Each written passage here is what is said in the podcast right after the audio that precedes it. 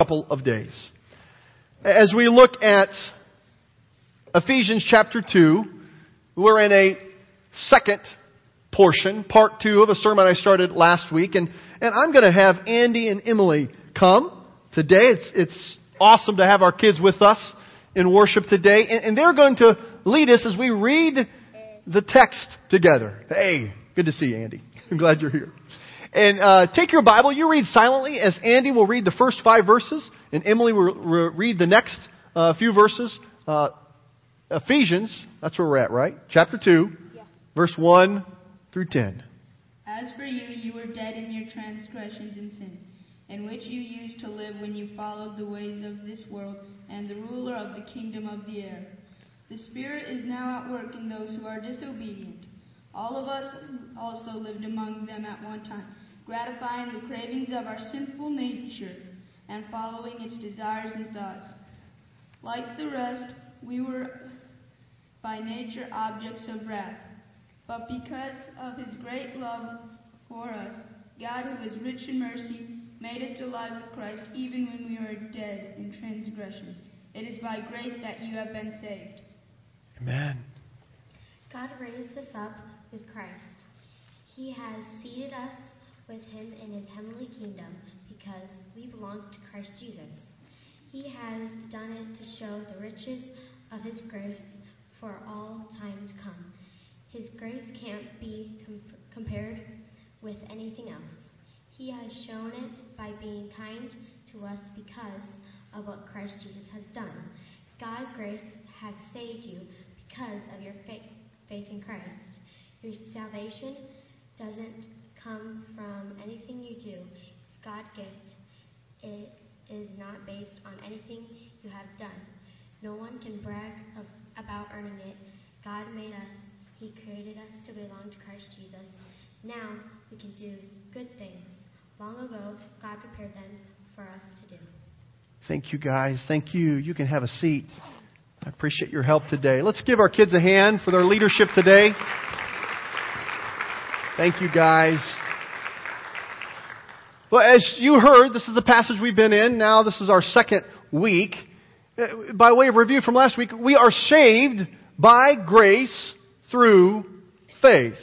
See, authentic grace always leads to this side effect we talked about last week. It's something that bubbles up inside of us wherever authentic grace is, when we're experiencing authentic grace of Jesus, then the side effect of faith in Him will bubble up inside of us. See, faith happens because grace happened.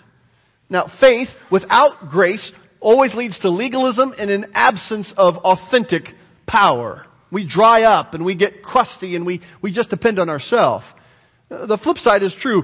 Grace without faith leads to complacency, to bondage and habitual willful disobedience, habitual sin of we just love to soak up the grace, but we never allow the, the faith to bubble up inside of us, and that faith leads us to obedience.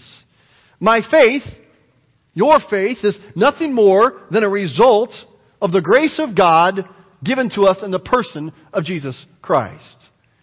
I want to talk this morning and spend the, the rest of our time looking at the fuel for the adventure that God calls us to, that fuel of faith. Now last week we looked at uh, the text in Acts and Acts chapter 4 and we came down to verse 32 where it said all the believers were in one mind, no one claimed that any of his possessions that were his own but shared everything that they had. With great power, the apostles continued to testify to the resurrection of the Lord Jesus. And much grace was upon them all. We talked last week how there was this spontaneous act of obedience. Great selflessness. We don't see any evidence of Peter having this, hey, go sell all your stuff on eBay and, and bring all your money to the feet of the apostles seminar. He didn't say that. It was just a, it was a side effect. It was a response to the grace that they had. Much grace was upon them. And so much obedience, much faith, much trust that the choir just sing about came out of their life. Wherever we see grace in scripture, faith or an aspect of faith is closely tied to it. I, I don't know about you, but I'm a person who likes adventure. Uh, now, I know that's kind of a slippery word. For some of you, adventure is going out to the fridge in the garage uh, to get milk without socks. That's the greatest adventure that you go on. I, I know it's, it's kind of adventuresome for you. But others of us, we, we have something in us. We just like uh, some adventure, a little bit of risk. And I had an opportunity to see the Grand Canyon when I was a child, and, and I wanted Caden, my daughter, to experience that. And so a few years ago, she was about six years of age, and I thought this would be a great family vacation to go on an adventure to the Grand Canyon. And so uh, we made plans and we packed up and, and we decided to take off for the Grand Canyon and we were going to do it right. We were going to rough it. And, and that is sleeping in a tent and hiking and showers optional, maybe one of those in the week somewhere, but it was just going to be a great adventure. And on my way with my family, we loaded up the truck and got a U-Haul trailer to pull some of the gear behind the truck and, and we were committed. We were going. We were about eight hours into our drive and, and I kind of looked at like seasonal charts on weather, so we brought some cold weather gear with us, but I didn't really look to specific weather reports and about eight hours into our trip, we were way committed into going. I started seeing little messages begin to pop up on my phone from the weather app that there was a big storm coming at the Grand Canyon. And I made this drastic mistake. I, I seemed to think that at, at the top of the Grand Canyon would be warmer than at the bottom in the valley. And so I said, oh, we're fine, we're fine. And, and we got there, and, and this picture kind of shows when we came, and I, I knew something was coming. And when we pulled into the gates of the Grand Canyon, the, the park ranger there said, are you guys sure you want to camp? Like, yes, we want to camp. We're adventurous people. Like, well, like outside? Well, yeah, outside. Park ranger, you're supposed to be into camping. And he said, well, do you know what's coming? Well, sure, we'll be fine. And, out of my heart for adventure, there was some ignorance there, and, and, we set up camp. This next picture, we kind of got it set up. I thought, well, I'll just put a tarp up. That'll kind of help things out. But what can happen in one night? I mean, there's not that much that can happen in one night. We should have a great time. Uh, we are troopers. I love adventure. Nothing can go wrong. Even though the park ranger said, are you sure? I said, hey, hey, trust me. I'm outdoorsman Brady. We'll be fine. And so we woke up the next morning to this. This is what we saw. Friends, at this point, you need to know that the family vacation was on very, very thin ice. the only person remotely having fun at that moment was me. And uh, in this next slide here, when I began to see the tent kind of cave in under the weight of the snow, I began to doubt my own adventurous spirit. And when we read this passage of scripture and we talk about faith and the fuel for the adventure being faith, this adventurous spirit is not something that we conjure up ourselves. Uh, this was mostly out of my own ignorance. I had some warning. I had some people who were giving me some caution, but I went my own way. I, I didn't want to heed their advice because I knew what I was doing. And, and I've seen people get themselves in quite a jam. And they begin to move down life, down a, a certain path, and they begin to say, where's God? And, and faith doesn't work, and this grace thing you're talking about doesn't work. And, and that adventure had nothing to do with God. It was a plan that you set up by yourself, going down the path that you wanted to go down, and, and you experienced some things kind of like this. It's come crashing down. And so after this morning, and we kind of dusted the snow off and tried to make light of what this vacation could be, I was bound to determine that Caden could see the Grand Canyon. Now we could have gotten a hotel and holed up and just stayed there, or we could have, you know, packed up and gone home, but we came this far and I wanted her to see the huge vastness of the Grand Canyon, and we were going to go hiking. And so this next picture, if, if you've never been to the Grand Canyon, that looks like a big path.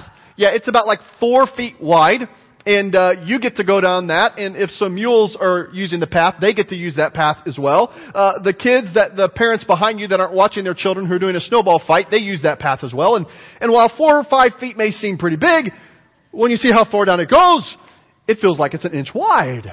And so I thought, okay, it's one thing to get my family out here at the Grand Canyon and to do this camping thing and we get doused with snow and that was pretty stupid. But, but this is really risky. I need to seek somebody who knows more about this than myself. And so I went and I found the park ranger who kind of warned me before and I said, hey, we want to go hiking. And, and, and so we're planning to go to the Bright Angel Trail and go down in the canyon and it's going to be awesome. And you want to what? Oh no. You mean we can't go hiking? Well, sure you can go hiking, but, but don't go down that trail. Hey, you don't know my family. We're adventuresome. She said, it is way too risky. I said, you mean they block it off so no one can go? No, it, it stays open. But it's not advisable. Don't go down that path. She said the, the Bright Angel Trail is, is in the, the shade quite often, and, and so it's going to have a whole lot more ice there, and, and you're going to, you're going to have some problems. She said, but if you go to the South Kaibab Trail, you could start there and you can go down in the trail and, and it's going to be, it's to be good. But I didn't want to go there. I mean, they had more t-shirts for the Bright Angel Trail and I wanted to wear this and be proud of what we conquered. And, and she said, but, but listen, if you have the right gear, and I'm thinking, right gear, we're walking, right? I said, well, we got boots. She goes, well, well, you have trekking poles, right? Well, no. Well, you have like some crampons or some ice cleats, right? No. Now, now you need to understand, my idea of a great vacation is when you can spend as little money as possible. So if you can go on vacation for $9, sign me up. That's what I love. And this thought of having to buy some extra stuff that I didn't plan on, now I'm not having fun and the, the probability of nobody having fun is increasing, but I thought, wait a minute if we're going to experience the Grand Canyon, if we're going to have this adventure, I need to listen to the one who's the pro, the one who's been there, the one who their very job is to guide you through the park. And so I, I, I went to their, their store and I, I ended up spending more than I wanted to and I got some trekking poles for each of us and we got some things for our feet to help us grip on the ice and, and we kind of suited up and this next picture shows that, uh, well that's, that's how, how deep down it was. And those little lines you see, yeah, those are those big trails. And uh, they don't seem so big when you're up there. And then this next picture here, uh, with Caden, took this instruction from the park rangers pretty seriously. So she wanted to get sworn in as, as our own junior park ranger. And, and we're trying to follow the advice of that park ranger to a T. And whenever I would try to vary that or go off on the own, my own dad knowledge, Caden would stand there as a deputized park ranger, junior ranger, and say, that's not what she said. And so here, this next picture is my girls, and they, they're showing off what they've got on their feet, and we begin to make our way down that South Kaibab Trail. Now, as we were going down the trail, I came across a lot of different things. I saw some people at the top who said, "Oh, it's way too dangerous. You can't, you can't hike today." But I had confidence because I knew the park ranger said, it's absolutely fine. If you have the right gear, if you, if you act safe, if you don't play around and you treat this with respect, you'll be fine. I also made my way down the trail with my family and I saw some people who did not have the gear on that we had. And they were slipping and they were sliding. I saw some kids who their parents weren't really watching them too much and they decided to have a snowball fight on this, this very narrow edge and they slid and came real close to going over and, and they were goofing off and, and, and they had reason to be afraid. But as I listened to the park ranger who had been there, who had gone down that path, I had confidence my faith would increase. I share that story with you because I believe that's what God wants us to catch. As we talked last week about grace and this side effect of faith, it's not some ornament that we just hang on our life. It's something that we, it's not something we just kind of decorate ourselves with. And I've got a little bit of faith. The faith, this byproduct, this side effect from experiencing the grace of God is there to fuel you in your mission in life, in the adventure He calls you to. Not the stupid things you decide on your own, but when you have the guide, far more knowledgeable, than the one who just knows the trails, the one who created the trails for your life. And he says, you can go there. You need to go, you need to be equipped like this. You need to wear these things. You need to listen to these instructions. You will be saved. Listen and look at Mark 16 verse 15 through 19. Jesus said to them, Go into all the world and preach the good news to all creation. Whoever believes and is baptized will be saved, but whoever does not believe will be condemned. You see, this command to, to go, this, this calling to adventure, it is not a play it safe role in life. It's not just stay comfortable and, and get enough grace to kind of help you get out of hell and, and then just try to be the king of your own kingdom. It's kind of fun to be the king of your kingdom, to be the king of your house or the king of your class or, or the king of your own team or whatever it is, but God calls us to go beyond that. He has an adventure and, and He has this very clear calling from the beginning to go. Look at verse 17 of Mark 16. And these signs will accompany those who believe. In my name they will drive out demons. That didn't sound very safe to me. That didn't make me feel very comfortable and they will speak in new tongues or languages. What is this about?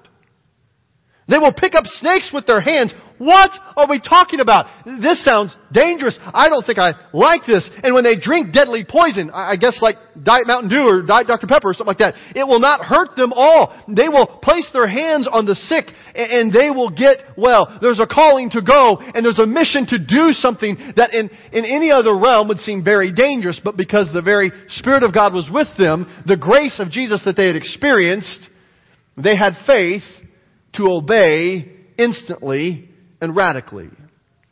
It didn't sound like a play it safe kind of life to me. I mean, the Great Commission starts off with this horrible word, go! A lot of times I don't want to go. I'd, I'd rather curl up and hide and stay cozy. In fact, I, I just want to hide or stay in my living room. I want to stay in my lazy boy chair. I just want to stay here and watch Sports Center and keep to myself.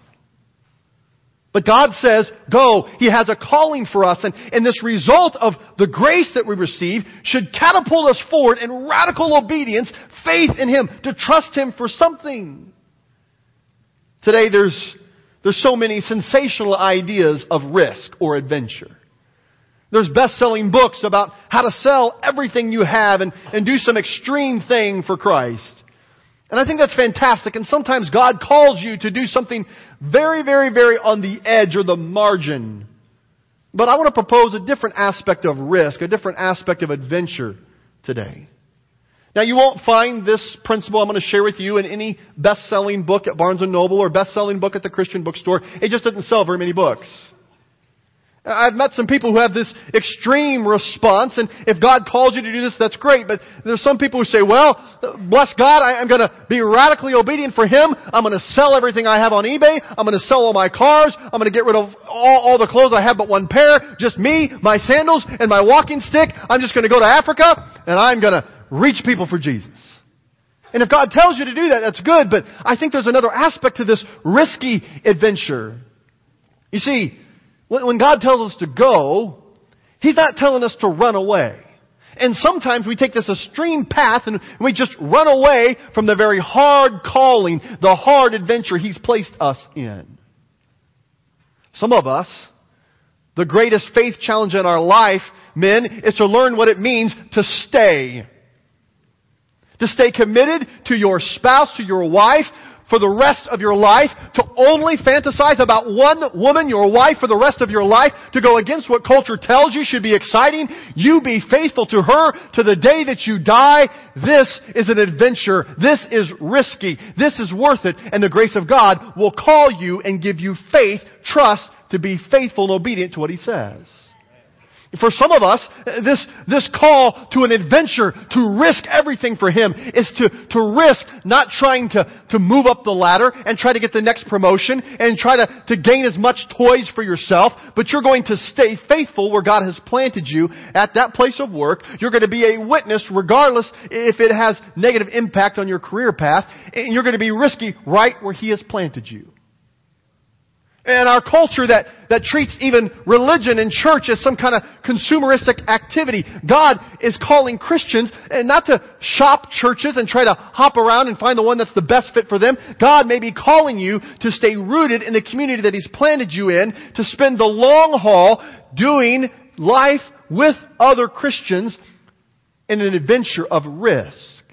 What does it look like for you to follow the adventure that God has called you to? I don't know that I want adventure. Your guide, your Jesus, your Savior, who has given so much grace to you, compels you to follow Him and says, it's going to be the best way to live life if you follow me. Some of us need to get off the couch and follow Him. Others, we need to Stop following our own self-serving adventure and follow His adventure. Now, many will embrace grace, but few will, but many will also refuse to be transformed by it. They'll try to separate the grace from the faith. I want the, the free gift of grace that God gives, but I don't want this byproduct, this side effect of faith to rise up and cause me to be obedient in radical ways. When you truly experience God's grace, it changes everything. You see, all throughout scripture, when people encountered Jesus, it forced a decision to be made. They had to either accept Him or reject Him. When you experience the very grace of Jesus, it will change you. See, James tells us that when we face all kinds of problems in our life, we should consider it pure joy because it's, it's an opportunity to test and prove our faith. Now remember, faith is not something that, that we muster up and, Ash, I got a lot of faith. I've been working out and I just got some faith because it's in me. See, some of us, we're not hearing this. We don't live by grace. We live by other people. We live by the church. We live by that mentor. And so when that church lets you down, when that mentor lets you down, everything falls apart. But when you are saved by grace alone through faith, your faith itself is not something you muster up. It's a byproduct of what Jesus has done in you. Now, now kids, we can't always see faith.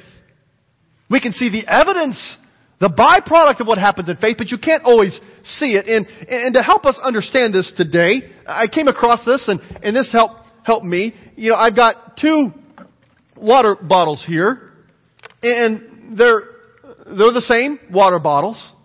And and we can't see any difference in them or what's inside of them. Don't see any difference. But, but something happens. When we go through life, there's things that happen. There's problems. There's pain. There's grieving. And, and fear will creep up. And Satan loves fear. Fear of the unknown. Fear of ridicule. Fear of not getting what we want. Fear of being made fun of. And, and, and fear will come at us. And we'll see two different people that look the same. We don't see much difference in them, but, but there's a huge difference. Even though you can't see faith always, the evidence of what happens. And, and when, when fear comes at you, it will hit you and it will crush every part of who you are. And you just feel like your entire skeleton is smashed. But you will, you will find the, the, the same looking person who has the very faith that is a byproduct or the side effect of God's grace, and it's the trust that they have, not because their structure is so much stronger, but there's something different. The trust they have in God allows them, they have the same fear that comes at them, the same problems that come at them, the same trials that come at them, but they don't seem to be crushed the way that the other is crushed. There's a resilience. Uh, they, they take the same beating that the world has, but the faith in Jesus that we have gives us strength to withstand the storm. I, I, challenge us today, church, to, to not be the person who wants to cling to grace but run away from the calling of action by faith. Romans 1:16 tells us, "I'm not ashamed of the gospel, because it is the power of God for the salvation of everyone who believes. First the Jew and then the Gentile.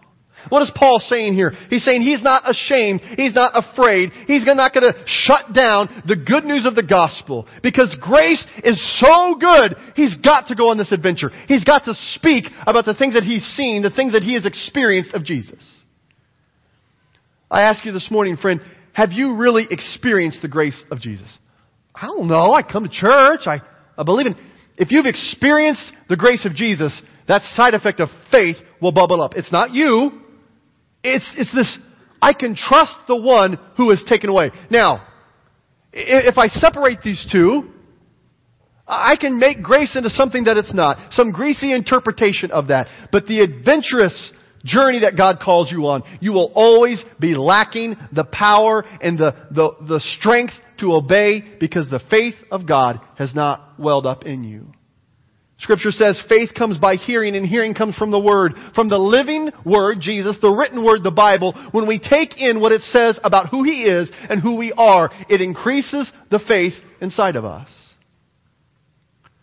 Some of us need to be reminded there is nothing good in you. Well, a little bit. Nope. Nothing. That's why John 3.30 is a life verse for me. He must increase and I must decrease. There's nothing good in Brady. The more of him I get and the less of me, the better we all are. And guess what, friend? That's true for you.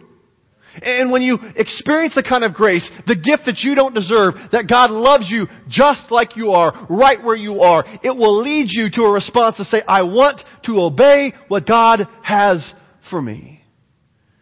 As we get ready to close this morning, I feel that it's very appropriate for us today, as we look at this fuel of faith for the journey, Hebrews chapter 11, if you want to turn with me. Hebrews 11, this faith chapter, this hall of fame of faith, it, it lists all these people. It says, by faith, Abel offered God a better sacrifice. By faith, Enoch did this. By faith, Noah did that. By faith, Abraham did this. By faith, Abraham did that. By faith, Isaac, and it goes on and on and on about how by faith, these men or these women did these things. But then there's this verse that just, just really aggravates me sometimes when I, when I read this. Verse 13 of Hebrews 11. All these people were still living by faith when they died. They did not receive the things promised. They only saw them and welcomed them from a distance. And they admitted that they were aliens and strangers on earth. See, I think the takeaway for us today is God's love for you is so real. Some of us have been faith only people, and you need to recognize your faith in yourself, your faith in your church, your faith in your mentor, your faith in your work ethic is worthless. You are saved by grace and through faith. And you need to come to the understanding that God loves you so much, there's nothing that can separate you from His love. And you have to choose to accept that.